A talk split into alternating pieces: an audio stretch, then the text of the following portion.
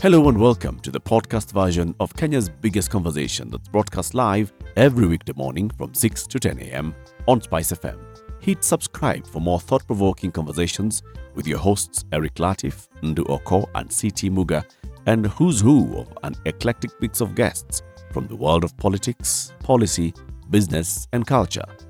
This is a Situation Room podcast. Enjoy. Ndu, there's some breaking news that's coming out of uh, Nigeria this morning. Indeed, INEC has um, announced this morning that uh, Bolaji Tinubu, who was the APC candidate in this year's presidential election, has won the vote, or rather, has won the election with a percentage of 36.61. All right. So, what are we looking at in terms of a threshold? You must have won um, 50%, then you must have then won 25% in two thirds of every state. It is a federal system. So, we're looking at 25% in two thirds of the 36 states, right? So, the numbers that we're looking at now from a registered vote of 87 million um, from a population of 200 million, 87 million having registered to vote. We're looking at Bolaji Tinubu having garnered 8,794,726 votes. Um, Atiku Abubakar, who interestingly enough has run in every election since the end of military rule in Nigeria, now comes in second place according to this with 6,984,520 votes. Newcomer from the Labour Party, Peter Obi, is in third place. Um, according to these results, According to INEC results. according to INEC results. You don't say these results. It may sound like they're just some fake results. But I from started. I led with INEC. Now. Did I not lead with INEC? We're still You the did. same. Thank you. You did. So now we're at six million with Obi. Six million one hundred and one thousand five hundred and thirty-three. That gives him twenty-five point four percent.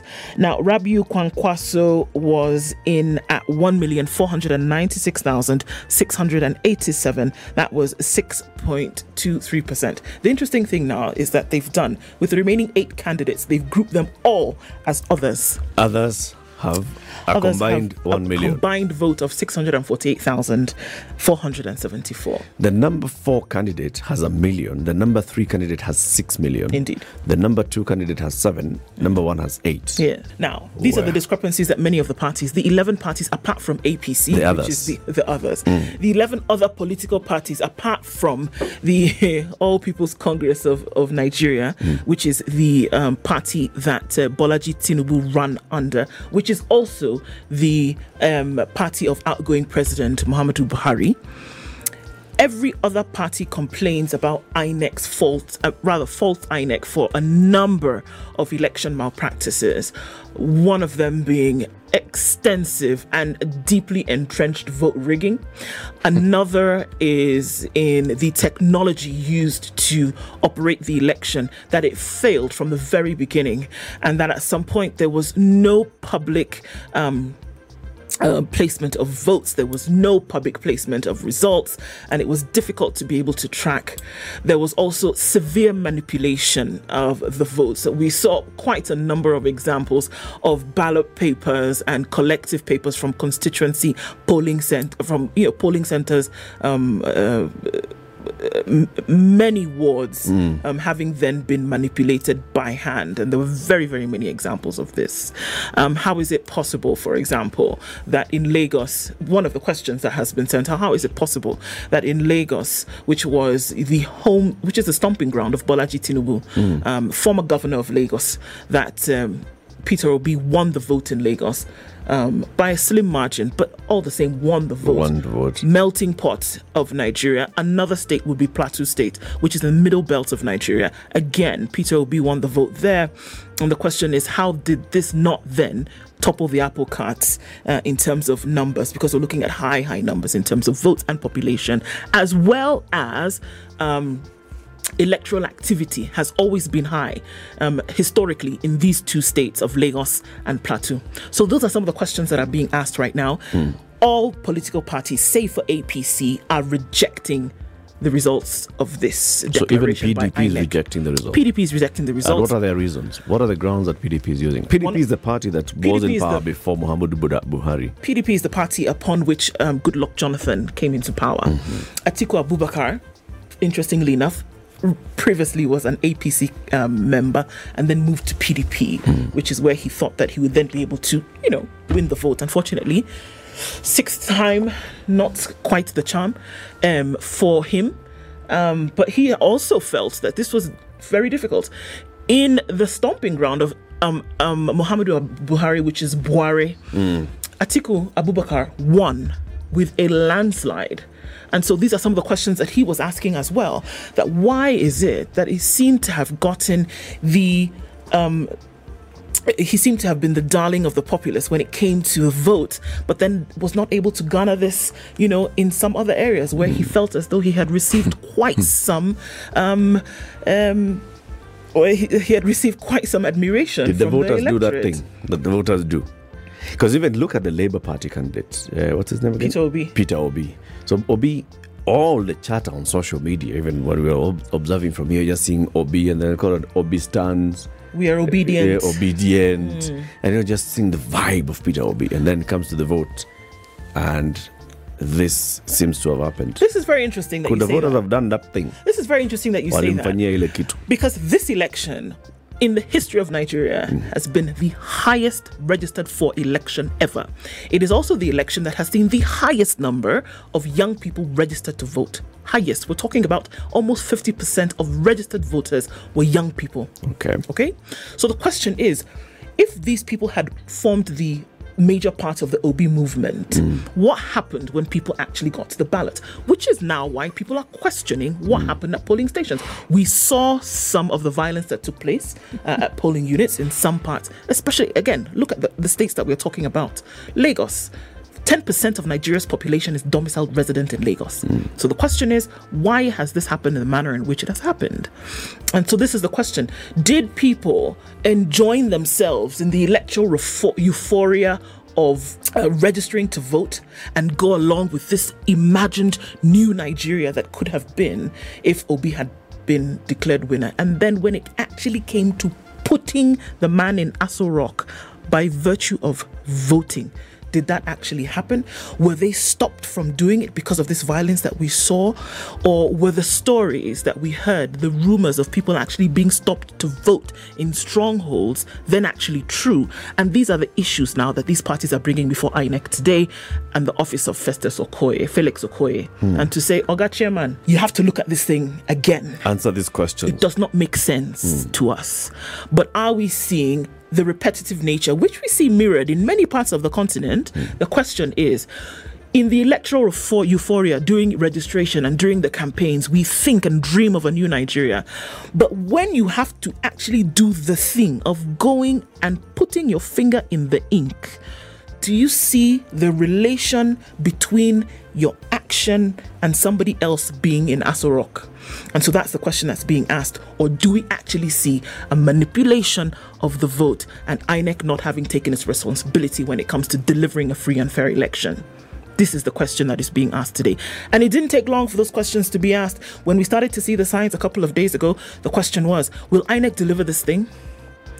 will we see um, a new Nigeria in in in in the offing? Because historically, this is the most different election. Even when we're moving from military rule in 1999 to civilian rule with um, Olusegun Obasanjo, did we see that there would have been difference in numbers? No. This one we have seen highest number of registered voters, highest number of registered youth voters, a movement that swept across the country in the north and in the south, which we know has previously been polarized because of historical indifferences. But today, the question continues to be which we're looking for and chasing after a certain kind of democracy do the people actually understand what the power of the vote actually means and actually physically coming out? So those are the questions that are being asked. What is going to happen over the next few hours hmm. in terms of the demands that these political parties are being now are making of INEC will be very interesting to see in terms of who will reject and who will accept what. But we know already that the 11 other political parties have said an absolute no. This election was a sham and they're not going to allow the results as they currently stand. 8 million votes, you said? 8 million votes is what Registered voters were what, 87 million? 87 million. 87 million. Okay. This 8 million is 32% of the vote voter turnout. turnout. Yes. Okay. That means we are talking about what? uh, about 32 million people who turned up to vote. Out of Yes. 87 registered, yeah. I'm looking at the arithmetic. Eh. The majority of the people who actually voted did not vote for this person. Mm-hmm. So he's he's one with a minority vote, not a majority vote. Mm-hmm. Now, if the votes of people who voted for the other 11 candidates is representative, then you this man is going to have a very a very very difficult presidency. If indeed he will have a presidency, it'll be an extremely difficult presidency. Hmm. Yes. Because of the because of the 32% margin that he of, of votes that he got You're talking about 67%. of people who did not who did not endorse you, who did not think that you are the person who should lead them. Mm. Yes. And if it's represented in the states that are in Nigeria, and given how powerful governors are in this in the country of Nigeria, and given their political system, this president is going to be exceedingly difficult for. But is it any different from the previous president, presidents? If you look at Muhammadu Buhari and the kind of margin that he won, he won with, did he win with a higher percentage of the vote? No, al- also, Did um, Goodluck Jonathan win with a higher percentage of the vote? interestingly enough, Goodluck Jonathan's first term came as a result of the fact that President Yaradua died in office. died, yes. Now, his second term, he actually did have the backing of the people. It was interesting to see that they said, look, this man has started something. Let us see where he's Let's- going to let's- go. let's Remember the bone of contention that many Nigerians have with Muhammadu Buhari today is that the gains that Goodluck Jonathan had made towards the end, that they had all seemed to be pulled out from the root and tossed. And that was the problem. That we finally saw that we were actually getting somewhere. Hmm. And the, the, the bone of contention that many have with him is that look, what happened when you took over? You you were a military president. So Buhari was a military order. president. Hmm. People expected that you come into a civilian rule kind rule of government, and we expect that you would bring that same kind of order along lines. Whether we're looking at fiscal policy, whether we're looking at development agenda, whether we're looking at alternative rules, um, routes towards the ruling of the economy, it didn't matter what it was, but that there was ex- expectation that you would take something from root and grow it, and that is a disappointment that many people were met by. We saw during the reign of, um, during the administration of Buhari, that the brain drain that happened in Nigeria in the 70s and 80s replicated itself almost sixfold under Buhari's administration. 1,896,742 passports were, were made for Nigerians to leave Nigeria between the years of 2020 and 2022. What are we talking about? People wanted to go. The situation had become dire. And yet, Ndu, if you talk about all those things, so look at Goodluck Jonathan. So he's gotten a mandate, a fresh mandate to rule the country in an election. By the end of that term, people were so unhappy with him and his party that they actually voted for a different candidate in a different party, right? Says something. This time, uh, Muhammadu Buhari is leaving office. 32% of the voters who turned up to vote have actually voted for the candidate of Muhammadu Buhari's party According to INEC. according to according to the official election results that have been announced by the official elections body in Nigeria, INEC. This is what has happened. So, what does that say about the dissatisfaction of the? Okay, yes, there's 67% of the people who voted for the other parties, but none of them could gather a, a majority that's larger than APC's. Now, the question you're asking, the manner in which you're asking, The previous the time, the previous time, hmm. the candidate Muhammadu Buhari of a different political party gathered sufficient majority and sufficient people around him to actually defeat the ruling party. we must understand the role that uh, uh, that hope plays from one administration to the next. We, we cannot run away from that. That if you, I mean, look look at what has happened. Uh, in other countries, whereby you have an outgoing president and you're thinking, oh my goodness, things are so actually so terrible. And your hope then rests on an option for somebody who's been at the reins before and you think that okay here is an opportunity for you to do something with this. So you often find that people vote with hope in mind.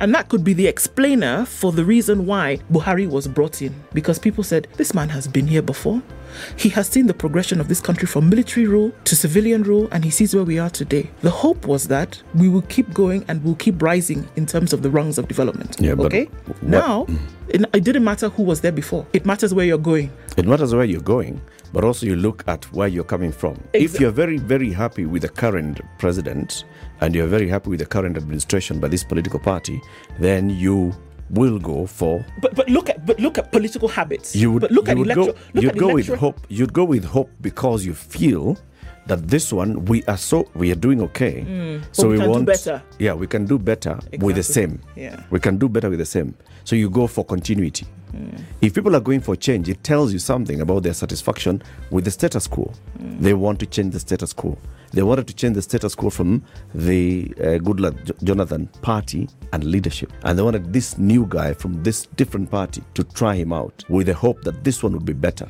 But look at history. Even look at the times before Christ. Hmm. Isn't it that when we had we known we would have stayed in Egypt, kind of thing? that what we had with us at that time, when we complained about it, we actually did not know that it was better than what was coming. That we actually thought that the situation in which we were going to get into was actually going to be better. And then when you get there, and the expectation lay heavy on the shoulders of the one that was coming in, because you hope that they would see, again, hope that they would see and say, okay, maybe we can actually get better, hmm. only for things to get detrimentally worse. Yes. That's the thing that unfortunately hope then does not prescribe a reality. Hope prescribes the ideal. The reality is something totally different. We cannot run away also from the health challenges that uh, Buhari faced in the first year of his pres in the first 4 years of his presidency. The second term is when you started to see that he got his health back. Many said that in the first 4 years of Buhari's presidency he just was not present because unfortunately he was not well. He started to get better towards the end and voila, we are in 2023 and it is over. Many would say, okay, maybe that's the reason why. But the truth of the matter is that things got detrimentally, and I'm being nice, hmm. detrimentally worse with the economy over time. Debt through the roof, poverty index sinking lower than it has ever been before, fiscal policy out the window. I mean, how many things do we do we need to? We talked about an energy situation that was already bad, and then it went from worse to even worse. So these are the things that we are looking at, and many factors could be blamed for that. But then again, people were saying at this time, February 2023, can we then get an option where it's going to take us out of that pit which we currently are? What was the slogan for many people? Niger, it cannot get any worse. Hmm. It cannot get any worse. But for many today, the cry is that It has gotten it's going worse. to get worse. You know what is of interest, huh? Hmm. As you speak, I'm thinking of Kenya, and I'm looking at how the repealing of Section 2A in 1991 at a KANU meeting in Kasarani ushered in what we refer to now as a multi party era. And it also introduced something very interesting mm. presidential term limits. Mm. It ushered, if you look at the time, President Moi, after that declaration, had two terms as president. Mm. And if you look at the votes that he got, we didn't have all these fancy two thirds, blah blah. It was just a simple majority. Okay? You'd be hard pressed to find a time when the president won in any of those two terms with more than 40%. Okay? But you see, I'm more concerned about what the president did because it's what I find interesting. We entered a new era of cooperation where, yes, there were other parties, but you would find the president incorporating people from other political parties into his government. Now, what did this thing usher in the year 2000? A commission that was set up to bring about what we had been debating for the longest time called a new constitution. People forget it's Moi you actually set up that commission and with Yash Pal Ghai at the helm. What am I saying? Change sometimes comes in the most unusual of ways. And every country has patterns and processes that they go through. Now, Nigeria, with that population, what is the population of Nigeria? 200 how many? 198 million. Uh huh. Those are many people. It is. There are very, very many people.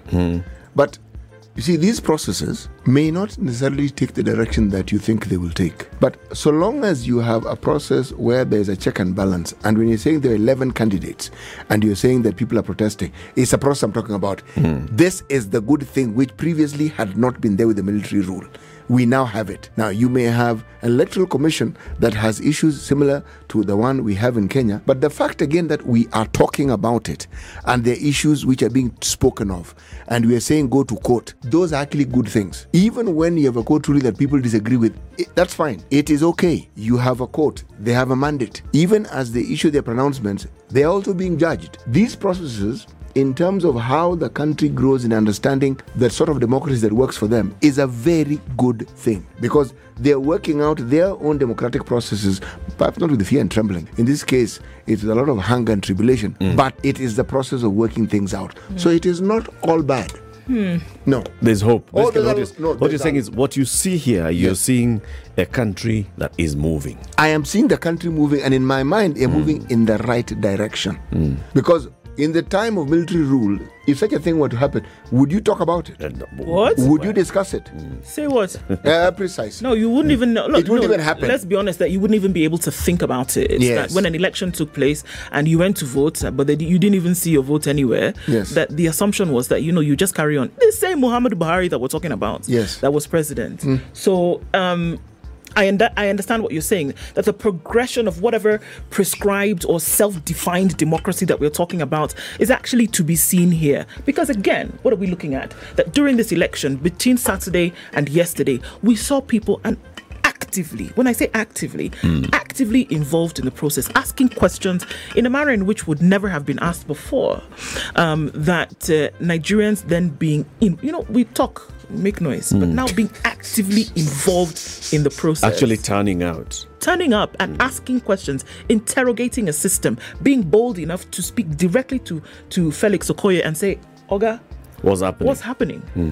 You see, How far? things that would never have happened before. Something to be said though about the turnout. So 80 million, how many? 87 million registered voters. 87 million registered voters. This is the highest number of registered voters. Okay. Ever. Previously, there were what 70 million or so. No, no, no. Uh, the the number that was given before this was 56. Now, if I can just stop you there, j- just to give you 56 million. 56 million. You know why? There's also the argument here that's coming from other quarters that there was a lot of attention that was paid to registration of your PVC, okay, personal voter card.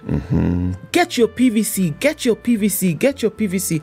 So it almost became a mantra: get your PVC. Okay, so now you have your PVC. It's like your voter's card. It is a voter's card. That's what Right. Mm-hmm. it is. So now you have your PVC. There was no attention as per. Okay, now Turn you out to it, vote. use your PVC to actually. So the conversation stopped, started and stopped at get because the thing is, get your get your voter's to card. translate. Now that you have your voter's card, we even have Can you get the people onto the Thank you the, very the much. So I see the progression that we're talking about. So now that you understand your role in this thing, So you almost like uh, increase the voter turnout by 30 million people Yes. for this election. Now, if you look at the voter, Voter turnout in the previous registration. voter registration, Yes.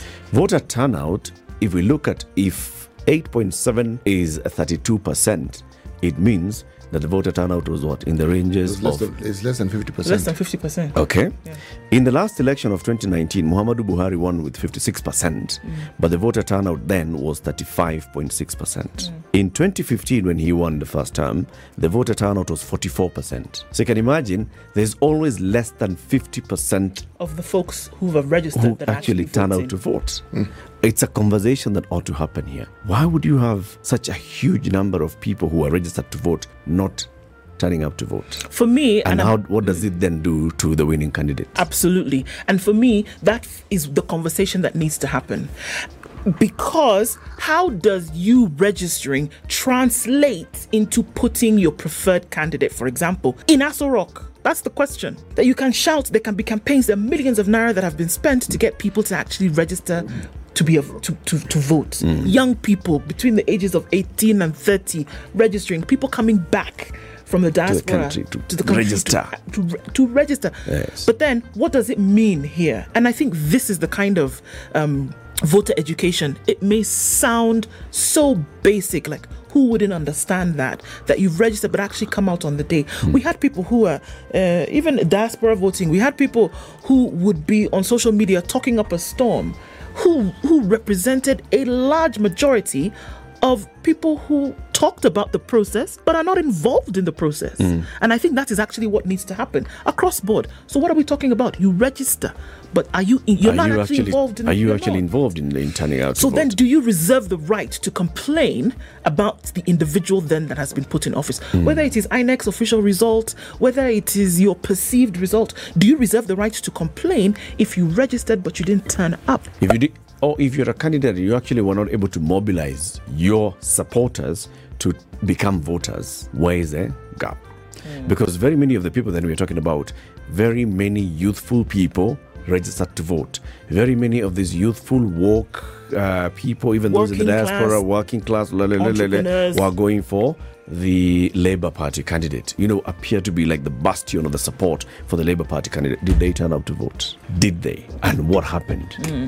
This is a conversation to have. Nasser Lalji is saying, you guys, uh, is there any one country in Africa where this Western style of elections work? The debate should be on whether the process is necessary. Look at the wastage of public resources, and the results are always challenged. For that matter, it's not even working in the US. This style of voting and all, is it uh, about time that we looked at it as well? Actually- so, so Nasser Lalji is saying, let's take a break. CT. When you come back, we'll discuss that. This is the Situation Room, the only way to start your day. area which went into elections on Saturday is that the Electoral Commission, what is INEC in full? Wait. Is there Independent independent? Nigeria Is there Electoral Electoral Commission? Commission. There's electoral commission inside. I beg my head is already paying me. It's gone like that. Mm-hmm. Okay, INEC Nigeria is the Independent National, Electoral Commission. was, you know, it was not na- Nigeria. It was national. Thank you. The Independent National Electoral, Electoral Commission, Commission, yes. of Nigeria Yeah. has declared that uh, Bola Tinubu Bolaji Tinubu. Is Yes. the president elect. Yes. Having garnered 8.79 million votes, that is 36% of the votes cast. Hmm. Atiku Abubakar, the perennial number two. the perennial. What did he get? Um, so he got six million one hundred thousand votes, and uh, he was followed closely by Peter Obi, who garnered just a minute. I'll give you that number. It's also six million, just upwards of six million votes. The next, which was Rabiu Kwankwaso, which was a northern candidate, also um, garnered 1.4 million votes, and all the others garnered 1.4, uh, rather, all the others ga- garnered under 700,000 votes. Okay. So the thing here is that uh, the winner gets 36% of the votes cast, the second person gets 29%, third person gets 25%. The registered voters are 80 million plus. Those that have turned out to vote are clearly going to be about um, if less than 40, 40 million. So less than 50% of people who are registered to vote actually turned out to vote. Hmm. And this is a conversation. In Kenya, we've been talking about this on this uh, show that 8 million registered voters did not turn up to vote last year in August. And we ask ourselves, what does that necessarily mean? I mean, hmm. out of the 24 million registered voters, a third did not turn out to vote, 30%. Here, it's more than 50% hmm. of registered voters do not turn out to vote in an election. What does it tell you? Should it mean something? It not only should it, it does. See, the, the, the process of human interactions are, in essence, a data gathering process. When you have an electoral process such as this one here, uh, this is in response to what one Mr. Lalji asked. Oh, yes, it's necessary. It tells you more than you perhaps want to know. We wouldn't be having this discussion about the process that we can see of voter apathy if the voting had not taken place. The fact that you have 11 candidates who actually feel that they could be president tells you something. The fact that people won in certain areas and there's the debate of, but this was so and so stronghold, how did so and so get to lead? It raises sort of questions which, if you look at in detail, should provide answers as to why certain things happen the way they do. Because who voted there? Why did they vote? you are going to now start having a discussion about voter demo, uh, demographics. If the youth comprise 50% of the voters in this country, and you are saying there is this apathy, so who actually voted and what do they represent? So, this president who got these votes, what demographic voted for him in a, uh, as a majority? All these things are important because this is how you get to understand yourselves as a country and how it is that your people respond to things. If people felt that registering for the election was good enough, okay, and after that they did not need to vote, and you look at these details, it'll tell you. If somebody is genuinely popular, people like them, but somewhere along the line they don't think that they want to vote. Now, hmm. either they actually vote for someone else or they don't vote at all it also tells you something else. There- is nothing that has hap- that happens in any electoral process that doesn't tell you. Tell you something. It tells you something. And it's a question of whether you have the patience and the time to understand hmm. what it is that you're being told and what it is you're going to do about it. Should voter turnout not be included in, in a in a threshold? You see, for example, in Nigeria, what is the threshold? We don't have the fifty percent plus one No, as a threshold the- in Nigeria. No, you have the 25% of two thirds. Twenty-five percent of two thirds of how many states? 36. Of thirty-six states. Yes. So you're looking you, at 24 states. you must have twenty-five percent in at least twenty-four, 24 states. Yes. to be declared, and then you have the simple majority of the votes, you are declared winner. And this is what has happened to Bolaji Tinubu, mm-hmm. right?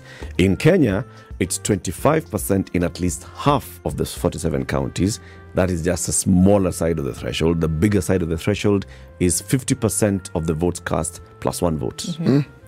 So you must have the majority Yes, of do. votes cast, hmm. not just a simple majority among all the candidates. No, no, no. And that's a huge threshold. It is. Now, should another threshold be added of looking at this election shall be declared valid if X percentage of registered voters turn out to vote? Actually, you, I mean, your point is precisely it. Should you then say, for instance, that if we go below a certain threshold, we repeat the election? Yeah.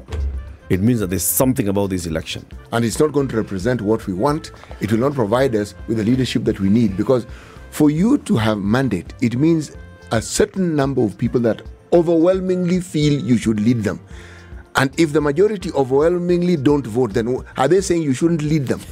It's because there's so many things that are nuanced or otherwise that are coming out of this based on what you're saying. Yes. That if you had an overwhelming number of people who had registered to vote, and for one reason or another, we can throw in apathy, we can throw in Some violence here and there as we well. can throw in violence. Mm. That violence that may because on the precipice of fear prohibited people from voting, mm. then you can say, okay, is that a factor? Is that a factor strong enough to say, okay, then can we look at this thing again?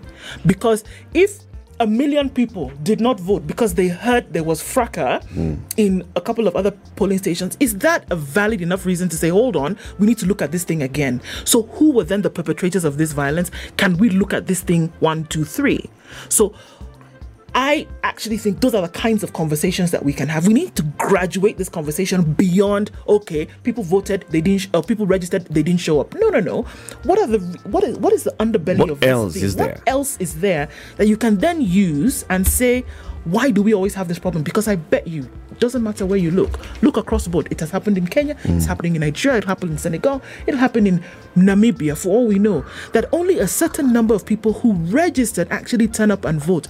Are we looking at the reasons as to why? And then how well are we dealing with those matters? Should we look at a different kind of system mm. that can be cocooned?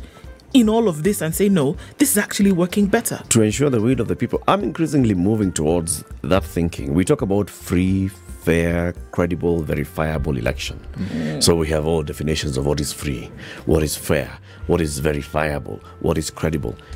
Can we actually look at if the state is functioning well and the people are all in agreement that this system works for us. This system we're calling democracy, whatever we are calling, this system works for us. This system that says that we shall elect our leaders. If people believe that the system works for them, then they will turn up to vote. Right? Hmm. So one of the thresholds should be to know that people actually agree with the system. Number one is whether people agree with the system. Have they registered to vote, those that are eligible to vote? Or is it automatically registered uh, uh, eligible to vote as long as you are of above adult age? Okay. Now, those ones that are eligible to vote, do they turn up to vote? If a certain threshold does not turn up to vote, then it tells you something about the system. Is wrong. And the state should step back and ask themselves, what are people saying about this system? If they don't want to participate in the most basic part thing about the system, which is electing their leaders, what are they saying? So that should be the number one thing. IEBC should just be looking, or INEC, or whichever electoral body, look at these are the registered voters, these ones stand up to vote. Okay, we've passed the threshold, ladies and gentlemen. Now we are going to start counting who has won the 25% threshold, blah, blah, blah, who has gotten the 50% plus one, blah, blah, blah. If that, the first one does not pass, forget an election. There was no election. People are not, people are not um, in touch with this thing. They don't approve of it.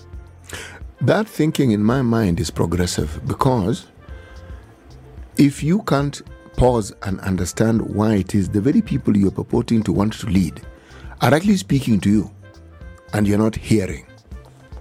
When people don't vote, they're speaking. When because essentially they do not see the need for whatever reason.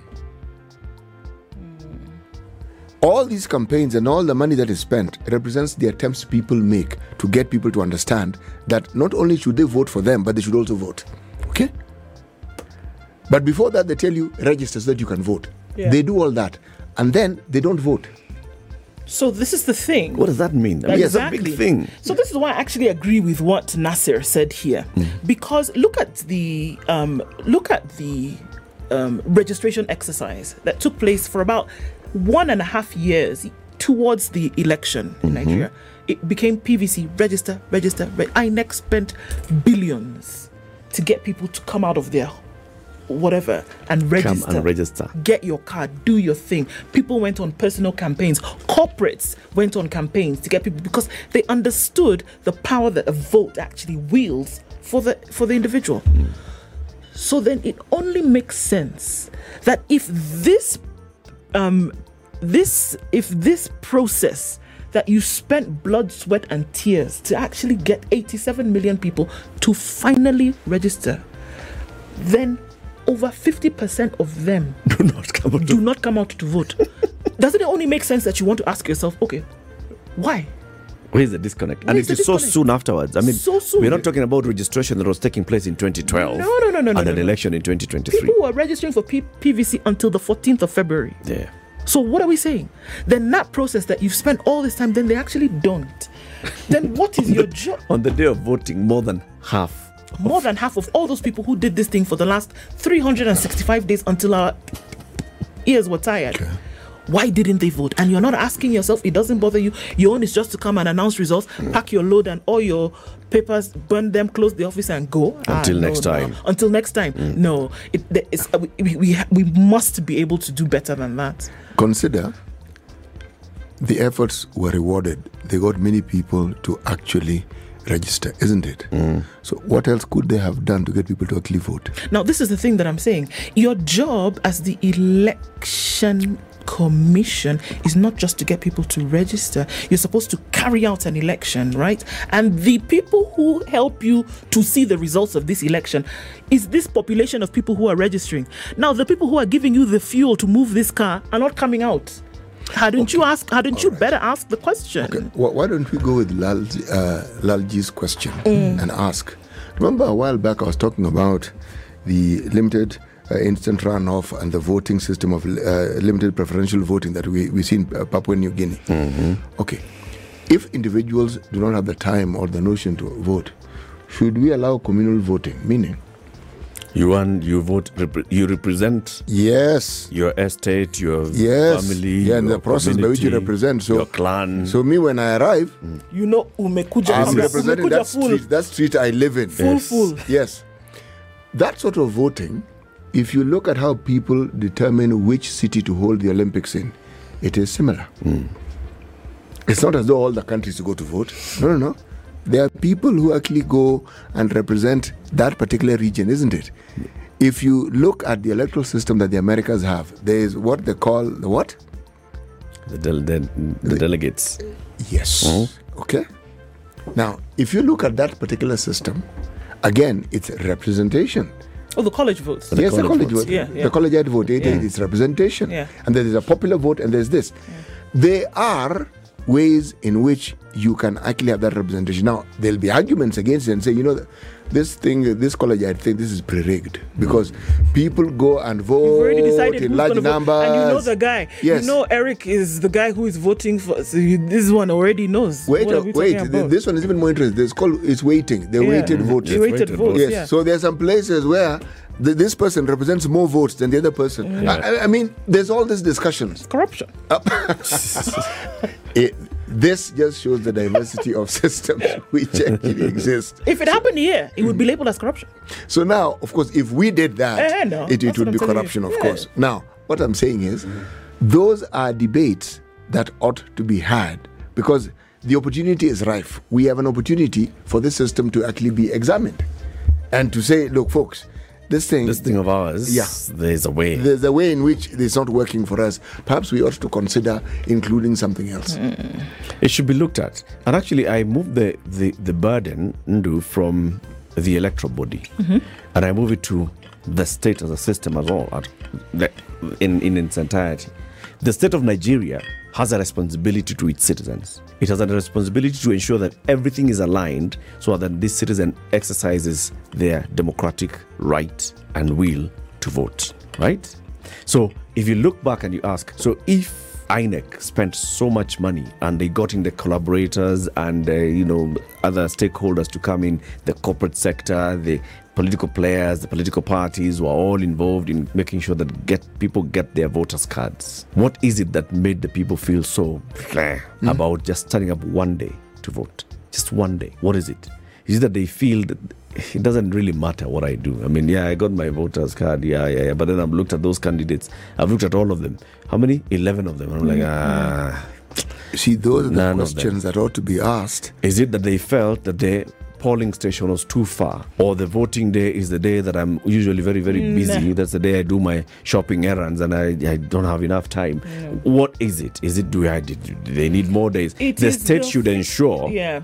that they understand what this means, and that's why I say if a voter turnout gets below a certain threshold, cancel it. Cancel it and let's start again. Ask a question. Absolutely, because there's this whole thing that the responsibility of delivery. Because look, let's let's be honest. What is it when you go to the vote? You're delivering a government. Yep. You coalesce with others in the country who come out to vote. You are delivering a government. You're delivering a new administration. That's what you do by the power of your vote, whether you want to call it ideal or otherwise. Oftentimes, the responsibility of that is put on the next person by you. You say, ah, it's okay. Even if I don't vote today. Uh, Somebody else will vote. See, they'll go and vote. Yeah. Somebody else will go over. And I think that's the problem. We do not realize the weight of our responsibility when it comes to delivering governments. So, even move all these things that everybody's talking about free and fair election, whether people rigged and then they should unrig it. And let's put that aside for a minute. Mm-hmm. Does everybody who bears the responsibility of holding a PVC in their hand, I'm just going to call it a voter's card, whatever Yep. it is, realize just how weighty that thing is? That it is you then who goes from this level to the next. And I think that is the conversation that we need to be having. Yep.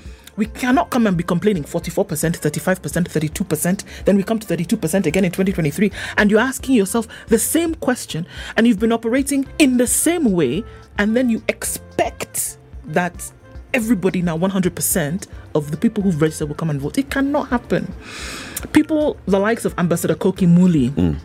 Have been calling for this kind of education. Hmm. And I think it is something that needs to happen far and wide.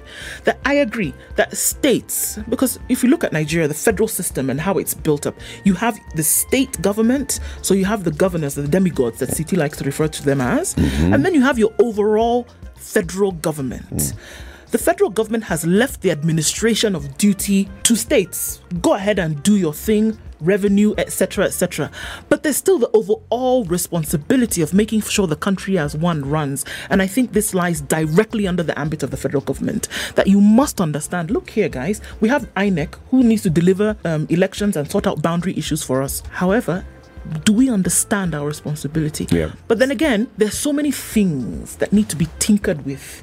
Before you get a sense of that kind of responsibility, the question will be You have to start from far because if people understand the power of the vote, I mean, if people are very uh, directly in touch with the power of the vote, it means that even when they are feeling that the government is not serving them, then they know that this is how I'm going to change the government. Exactly. I put that you this here. is how I'm going to remove the government and change exactly. another I pay you. I if they feel there. that the system as, as a whole is not working, then this is how I'm going to change the system.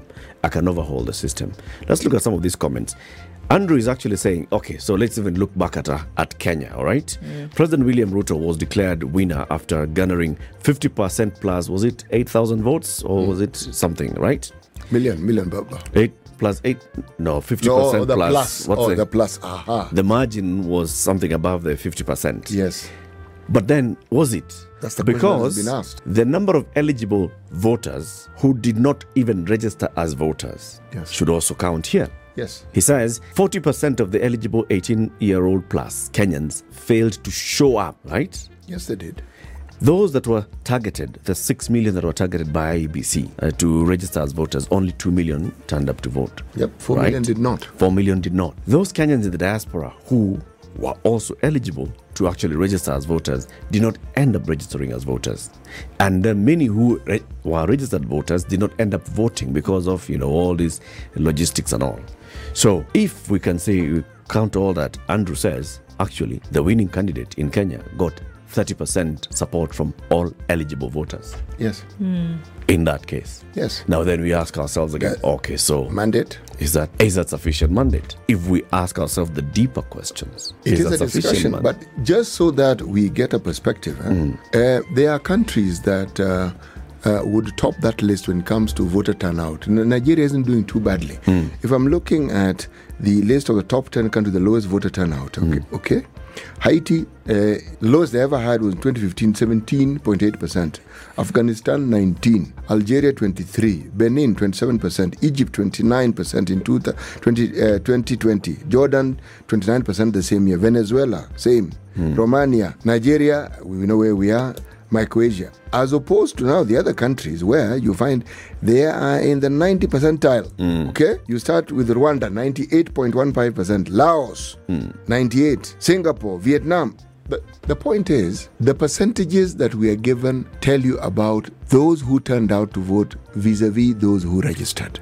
Okay. yeah. Now, is that the whole story? The answer is all these cases, it is not the whole story. Whether it is those who had the highest turnout or those who had the lowest, it is not the whole story.